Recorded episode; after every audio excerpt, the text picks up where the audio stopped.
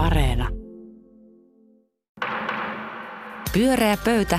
Puheenjohtajana Pauli Aaltosetälä. Hyvää iltaa, hyvät kuulijat. Ja kyllä, tämä on Pyöreä pöydän noin vaalistudio, jossa pohdimme meneillään olevan maailman suurimman tosi TVn finaalin, joka yhä jatkuu vaikutuksia maailmankaikkeuteen. Ja tarjoamme teille kolme ajatusta, miten te voitte ajatella näistä meneillään olevista vaaleista. Aloitan juuri tulleella tiedolla, että on valitettavasti näyttää nyt siltä, että jonka näen teidän kasvoilta, että olette masentuneen oloisia, niin näyttää siltä, että Kanye West ei tule valituksi.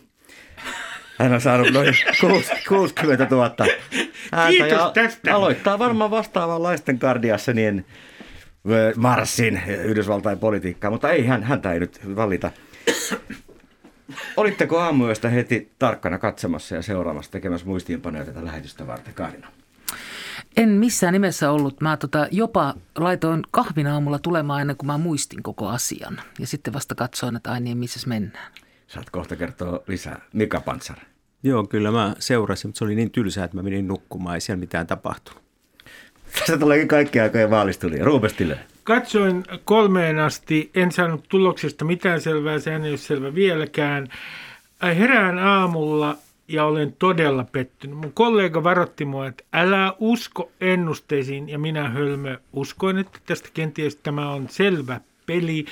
Ja mun täytyy sanoa, että koko päivän on ollut masennuksen sekainen olo ennen kaikkea siitä, että ne tolvana amerikkalaiset valitsevat tämän miehen, jolla on lähinnä tiskirätin karisma mielestäni ja joka esiintyy amerikkalaisen unelman ruumiillistumana, mutta on itse asiassa perinyt rahansa ko- koko ajan väittäen, että hän on tehnyt kaiken itse niin vastenmielinen ilmiö kaikin puolin, että masentaa, ettei tullut selvää tulosta. Kaarina, hei, esittelepä meidän ensimmäinen vaaliajatus. No tota, toi Trumpin karisma on tietenkin hirveän mielenkiintoinen aihe. Ehkä myöhemmin pääsemme vielä siihen, mutta mun aiheeni liittyy siihen, että mähän olen siis seurannut hulluna näitä vaaleja aivan niin kuin muutkin suomalaiset. Ja keväällähän mä katsoin Trumpin koronabriefejä ihan joka yö suurin piirtein. Muistan että, kyllä, joo, arvostit niitä. Kyllä, kyllä, että tota, seurattu on. Ö, mutta tästä huolimatta mua on askarruttanut se, että aivan yletön, suorastaan siis ihan ennen näkemättömän, ennen näkemättömän keuliva USA-vaaliseuranta. Mä tarkoitan, että siis kun tällaista ei ole ikinä koskaan, silloin kun, silloin kun oli Venäjällä bolshevikin vallankumous ja me oltiin osa Venäjää, niin se ei ollut siis millään mittarilla mitään tämän tyyppistäkään tämä intensiteetti meidän mediassamme. No, et mistä tämä oikein kertoo? Et mä oikein heräsin eilen, kun Twitterissä yksi toimittaja twiittasi, huomenna on urani tärkein päivä. Niin mä ajattelin, että Herra Jumala, että miten toimittajan uran tärkein päivä voi olla jotkut yhdet vaalit? Mitä tämä oikein on? No, miettiessäni päädyin siihen, että toimittajat rakastavat vaaleja erityisesti siitä syystä, että ne on niille tuttuja. Että se on jonkunlainen journalistinen fetissi – että se kuuluu siihen samaan journalismin kultapäiviin 80-luvulla, kun ei ollut mitään inhottavaa somea eikä mitään kilpailevia välineitä ja rahaa tuli ja mainostajia riitti ja kaikki oli ihanasti. Niin tavallaan kaikki nämä tällaiset vanhat rakenteet muistuttaa heitä niistä ajoista, jolloin heitä todella tarvittiin ja jolloin mikään tai kukaan ei uhannut heitä. Että tämä olisi yksi syy, minkä takia näihin on suhtauduttu näin käsittämättömän kiihkomielisesti, koska mun on hirveän vaikea uskoa, että joka ikisessä toimituksessa, joka ikisen usavaalijutun yhteydessä olisi käytetty erikseen journalistista harkintaa, että onko tämä tarpeellinen vai ei meidän lukijolle, vaan on lähdetty tällaiseen suureen, ihanaan, tunnepitoiseen vuohon. Mitä te ajattelette tästä?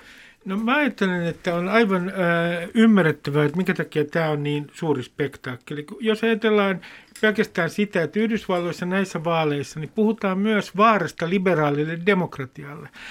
Siis toisin sanoen Trump on liberaalille demokratialle ja koko systeemille niin kuin vaara. Sitten hänen hahmonsa, siis hänen yllään on koko ajan sellainen kysymys, mitä näissäkin vaaleissa ratkataan. Miten tämä mies on selviytynyt kaikista skandaaleistaan?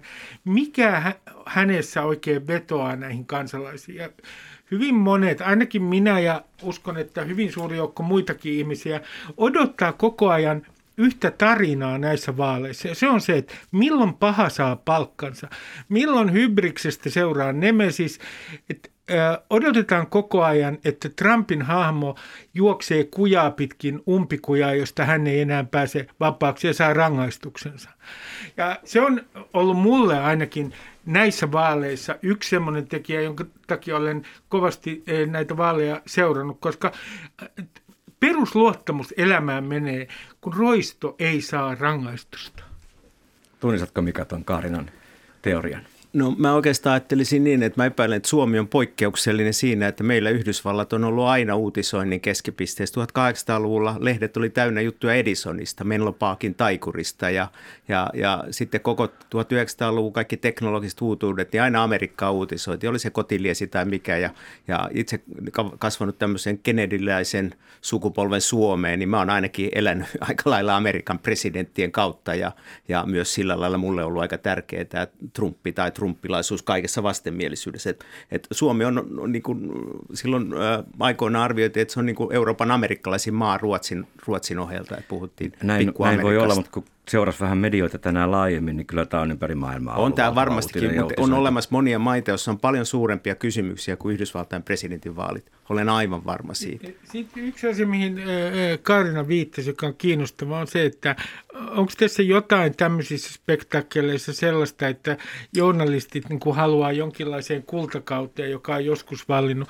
No kyllähän tässä voin sanoa ihan itse jonkinlaisena toimittajana, että kyllä minä kaipaan aikoihin, jolloin oli portinvartijoita, jolloin toimittajat niin kuin hallinnoivat tätä julkista mielipidettä. Ja mehän tiedämme, että sosiaalisen median jälkeen ja tämän demokratisoitumisen jälkeen niin tämän keskustelun taso on Suomessa heikentynyt, että Minusta kelloa pitäisi vetää taaksepäin. Joo, ilman muuta. Olen aivan yhtä nostalginen kuin kaikki muutkin viisikymppiset. Ei siinä mitään, mutta se, että kun se kuitenkin on mahdotonta, kun se kellon pysäyttäminen, se on niin kuin taantumuksellista ajattelua ja asenneilmastoa ja se on niin kuin, että, että onko se niin kuin journalismin ydintehtävä, onko se, onko niin kuin yhteinen nostalgia ja, ja teitten osoittaminen kohti nostalgiaa muka se tapa – millä journalismi selviytyy. Niin se, se on musta niinku kiinnostavaa, että totta kai tämä on iso aihe, se on selvää, mutta tässä on ollut mun mielestä vielä jotakin ylimääräistä. Sen ison aiheen vielä, vielä niinku lisäksi sellaista käsittämätöntä niinku live-seurantaa ja juuri sen vanha, että haluaisin niinku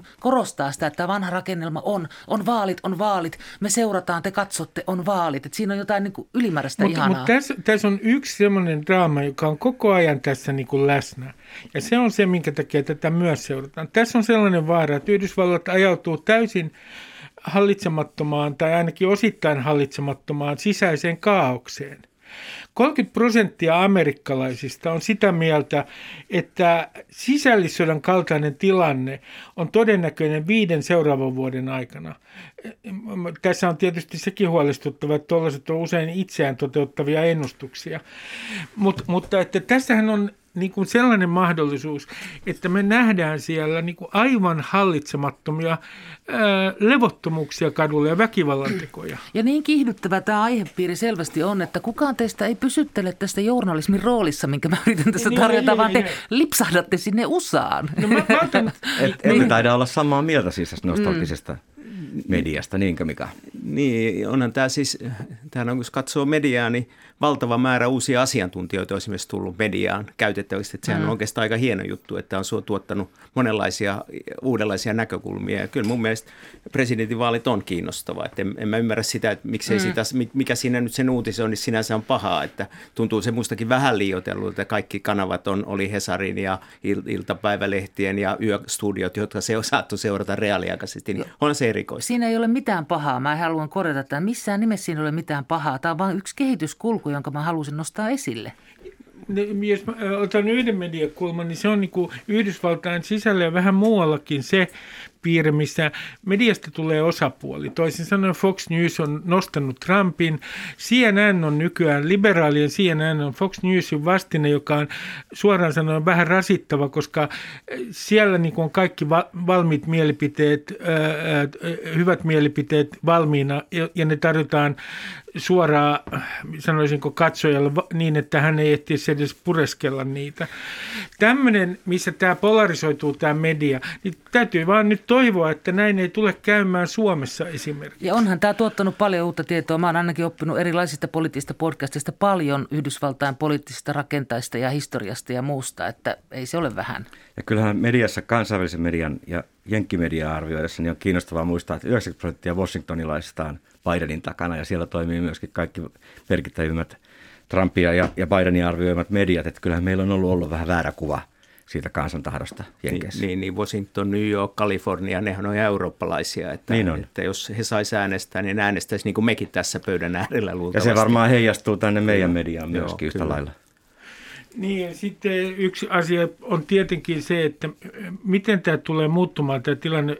Tällä viikolla Der Spiegel-lehti kirjoitti, että jos Trump häviää tämän, mikä on nyt ihan kysymysmerkki, niin hän palaisi siihen suunnitelmaan, mikä hänellä oli silloin, kun hän oli mahdollisesti, äh, sellainen mahdollisuus oli, että hän äh, olisi hävinnyt Clintonille ja hän itsekin valmistautui siihen, nimittäin että hän perustaisi TV-kanavan. Ja kun Fox News on Yhdysvalloissa nostanut hänet, niin sittenhän me nähtäisiin, miten Fox News asemoisi itsensä Niin. suhteessa Trumpiin, josta tulisi Fox Newsin kilpailija. Ja jonkinlaisen tämmöisen spektaakkeli, jos hän häviää, niin hän tulee vielä luomaan varmasti mediassa siis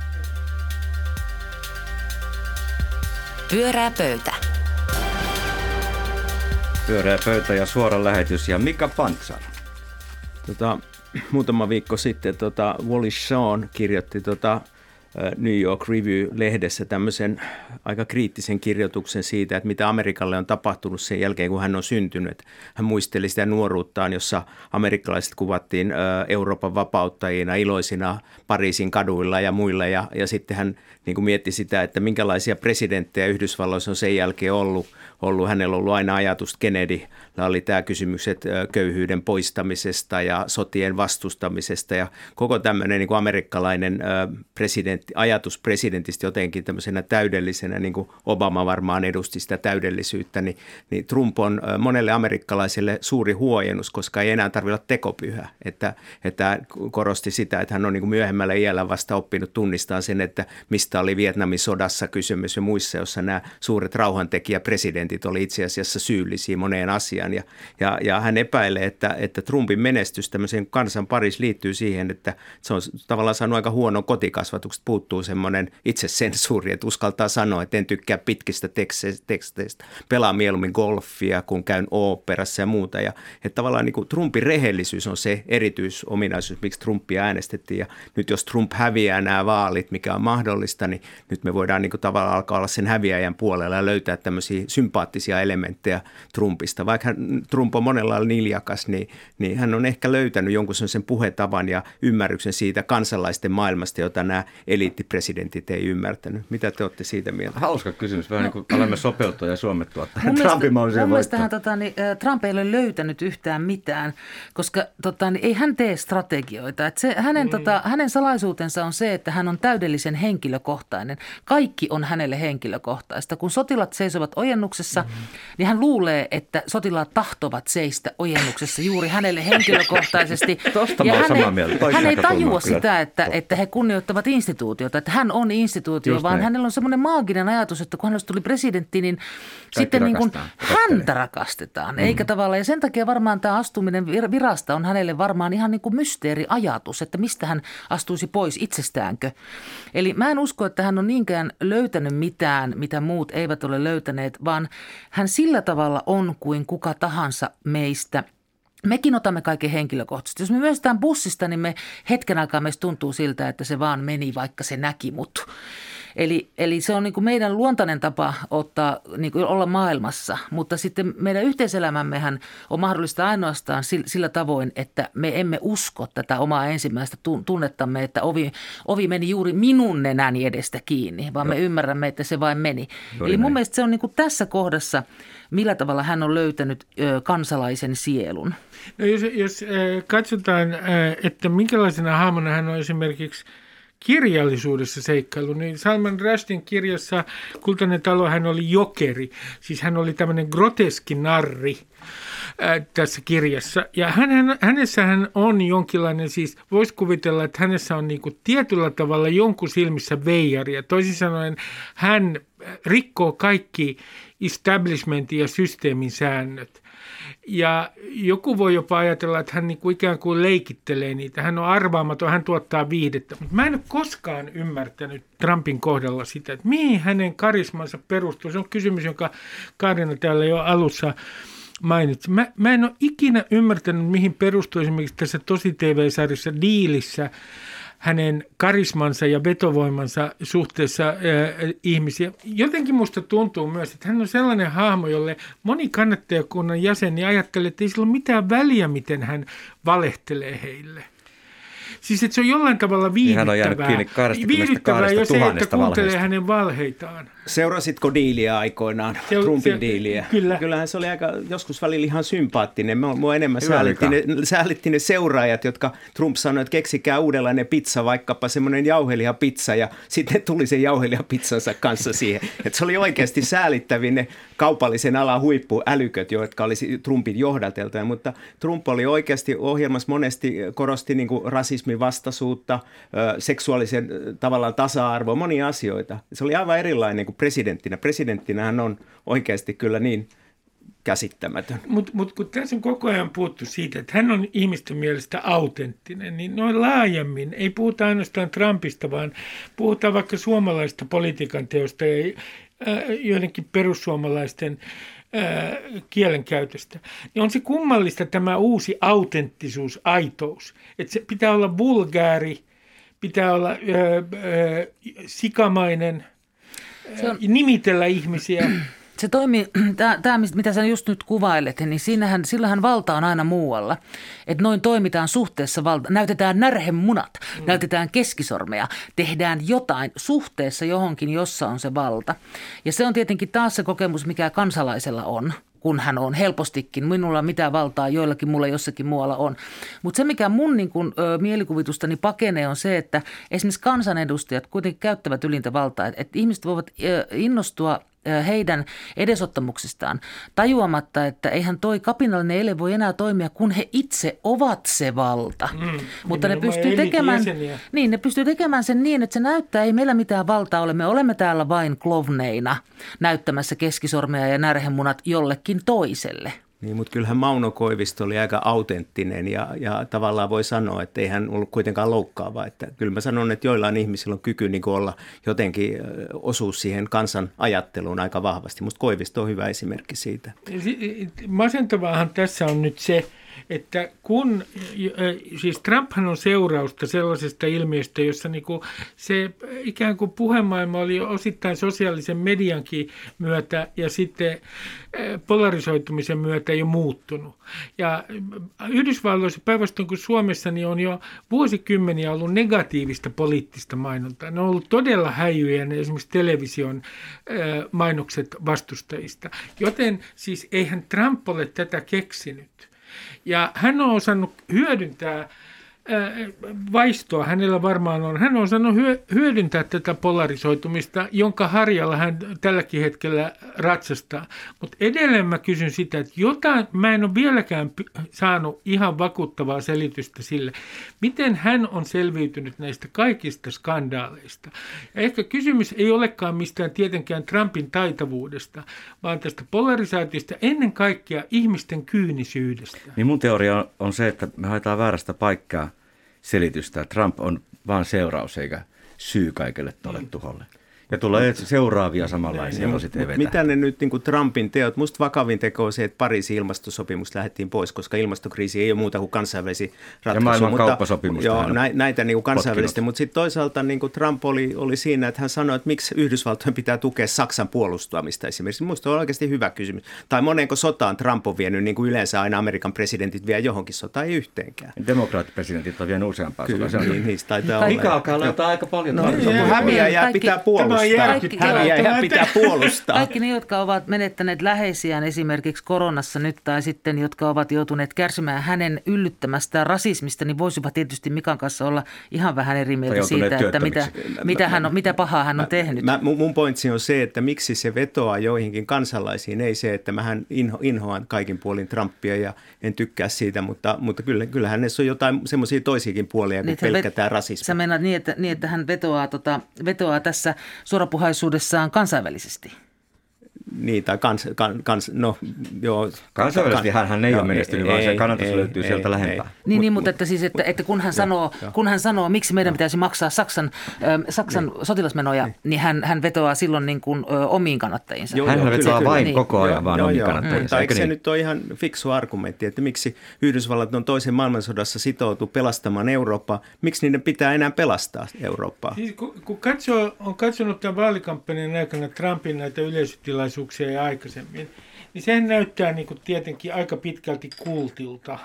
Ja äh, tulee sitten niin kuin mieleen, että onko Trump tavallaan tämä amerikkalaisen unelman viimeinen tämmöinen kouristuksen omainen, kouristuksen omaisesti syntynyt groteski ruumiillistuma. Että se, sehän on vähän niin kuin amerikkalaisen unelman jonkinlainen parodia koko mies. Pyörää pöytä. Pyöreä pöytä. Noin vaalistudio, suora lähetys ja viimeisen ajatuksen tarjoilee Ruben Stiller. No mun kysymys on tietenkin se, että mitä tästä tulee oikein tapahtumaan. Siis äh, otetaan tämmöinen äh, aikajänne kuin viikkoja tai kuukausia eteenpäin ja sitten äh, pitemmällä aikavälillä. Nythän äh, arvuutellaan sitä, syntyykö siellä vakavia levottomuuksia esimerkiksi, kuinka pitkälle tämä tilanne oikein tulee eskaloitumaan, kuinka valmis äh, Trump on äh, pelaamaan pitemmällä aikavälillä nyt, siis puhutaan viikosta, erittäin kovaa peliä. Kutsuuko hän ihmiset kadulle puolustamaan itseään? Mobilisiko hän joukkoja sinne? Ja mulla on tässä yksi semmoinen pointti, näkökulma, jonka mä heitän teille, että minusta tässä on nyt kiinnostavaa se, mitä republikaanit tekevät, koska jos tämä ero Bidenin olisi ollut selvä. Republikaanien olisi ollut helpompi päästä eroon Trumpista, mitä esimerkiksi republikaanipuolueen johto tietenkin haluaa. Nyt tilanne on se, että tässä kestää viikkoja ja siitä irtautuminen, Trumpista irtautuminen on yhä vaikeampaa. Ja jos hän sattuisi voittamaan, niin tilanne on republikaanien establishmentin kannalta, johdon kannalta ihan painajaismainen, koska he on silloin toiset seuraavat ne, neljä vuotta Trumpin panttivankeja. Hänhän on kaapannut puolueen. No mitä sä luulet, että republikaanit tekevät? Mä uskon, ja mä olen jo kerran ennustanut tämän vaalin tuloksesta väärin, niin kuin kaiken yleensä väärin. Ei sitä vielä tiedä, me on löyty vetoa. Me, tota, mutta, mä, mutta mä, mä, mä sanoisin näin, että tulee piste, jossa republikaanit ja ähm, myös muut kuten Fox News, alkaa miettiä, että tämä mies alkaa jo niin kuin kiihottamaan kansaa kaduille.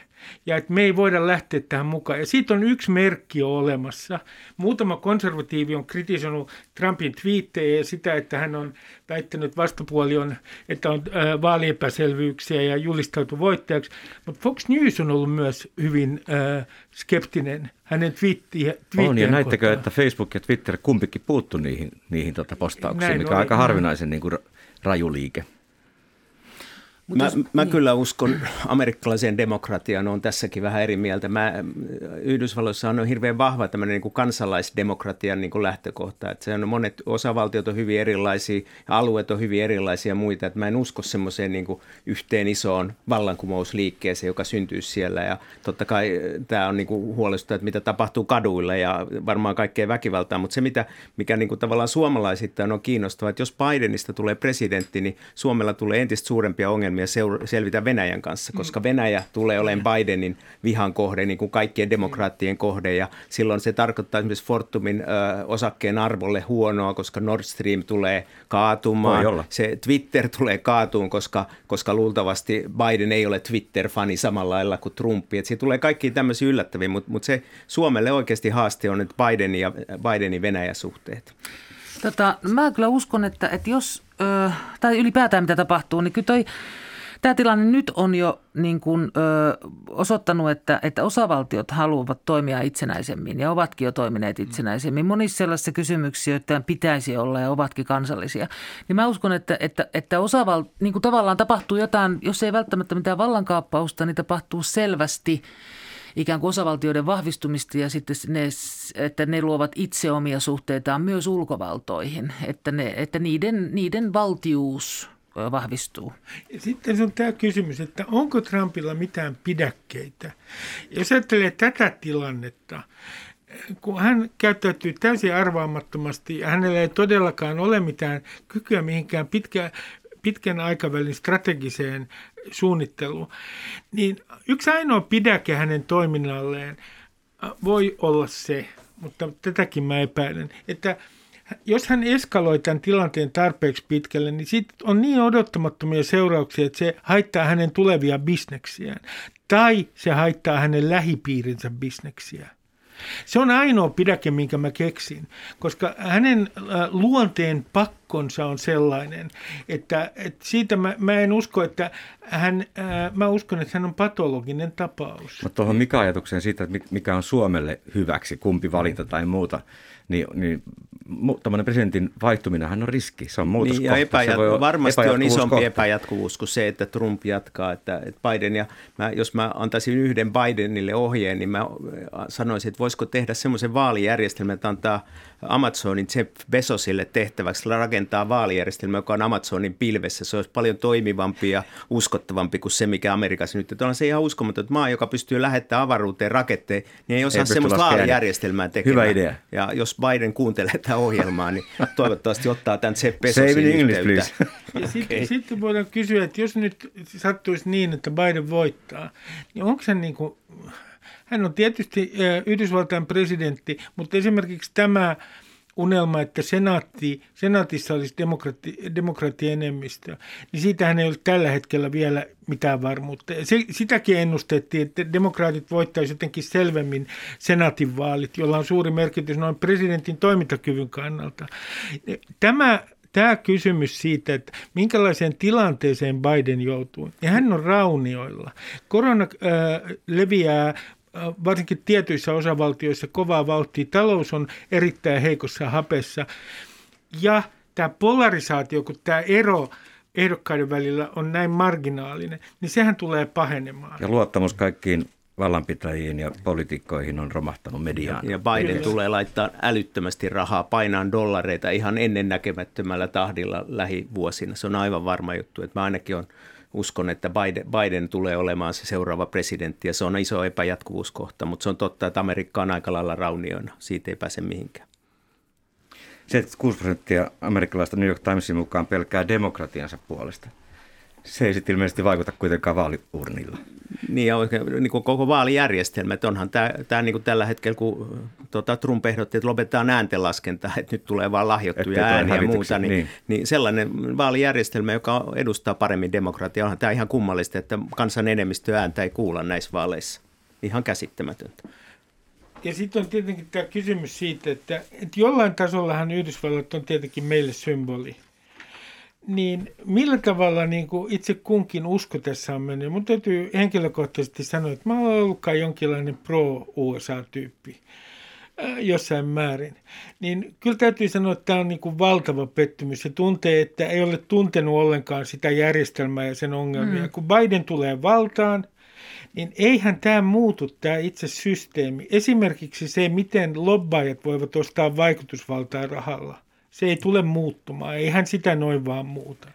Niin tämä tai koko ajatus, että Biden on ihmeiden tekijä, siihen mä en usko. Mutta nyt kun korona on ylipäätään korostanut näitä kansallisvaltioita ja niiden merkitystä taas pitkästä aikaa uudella tavalla, niin eikö voisi olla niin, että tämä kehitys näkyy myös Yhdysvalloissa justiinsa osavaltioiden vahvistumisena? Mm. Mitä te ajattelette siitä? Ja miten, miten, mä en oikein ymmärrä, että miten Trump voisi muuta kuin, siis hän ei, ei arvostanut tietenkään tieteentekijöitä tässä niin kuin koronakriisissä ja muussa, mutta olisiko siellä pitänyt olla joku strateginen nyrkki, että mit, mitä olisi, mikä on presidentin mahdollisuus puuttua osavaltioiden rajoituksiin ja muihin tämmöisissä koronakysymyksissä. Musta taas puolustan Trumpia, että ehkä hän ei kuitenkaan ihan syyllinen siihen, että Amerikassa koronatilanne on niin paha. Aika moni ennusti, että Biden ei voita Trumpia, mutta COVID-19 voittaa, mutta näin ei näytä Nä, kuitenkaan näin ei käynyt. Ja vastaakseni Kaarinalle, niin on merkkejä, siis Yhdysvalloissahan on puhuttu siitä, että nämä rikkaat osavaltiot ei halua enää subventoida köyhiä osavaltioita. Ja ne alkaa eriytyä. Mm. Eikö tämän neljän vuoden aikana Kalifornia on itsenäistynyt ihan voimakkaasti? Niin. Saattaa olla myönteinen kehitys. Kyllä. tätä o- tulosta odotellessa ja me saamme kyllä tässä niin kuin vanheta vähän aikaa ennen kuin tulos tulee. Pyörää pöytä. Tämä oli suora lähetys Pyöreä pöydän Noin vaalistudio. Kiitos Karina Hasad, Ruben Stiller ja Mika Pantsar hyvistä ajatuksista. Nyt kaikki tietää, mitä näistä vaaleista tulee ajatella, jos jatkatte jännittämistä. Ohjelman jälkeen Luontosuomen rauhallinen myrskyilta. Minun nimeni on Pauli Aaltosetälä. Hei hei. Pyöreä pöytä.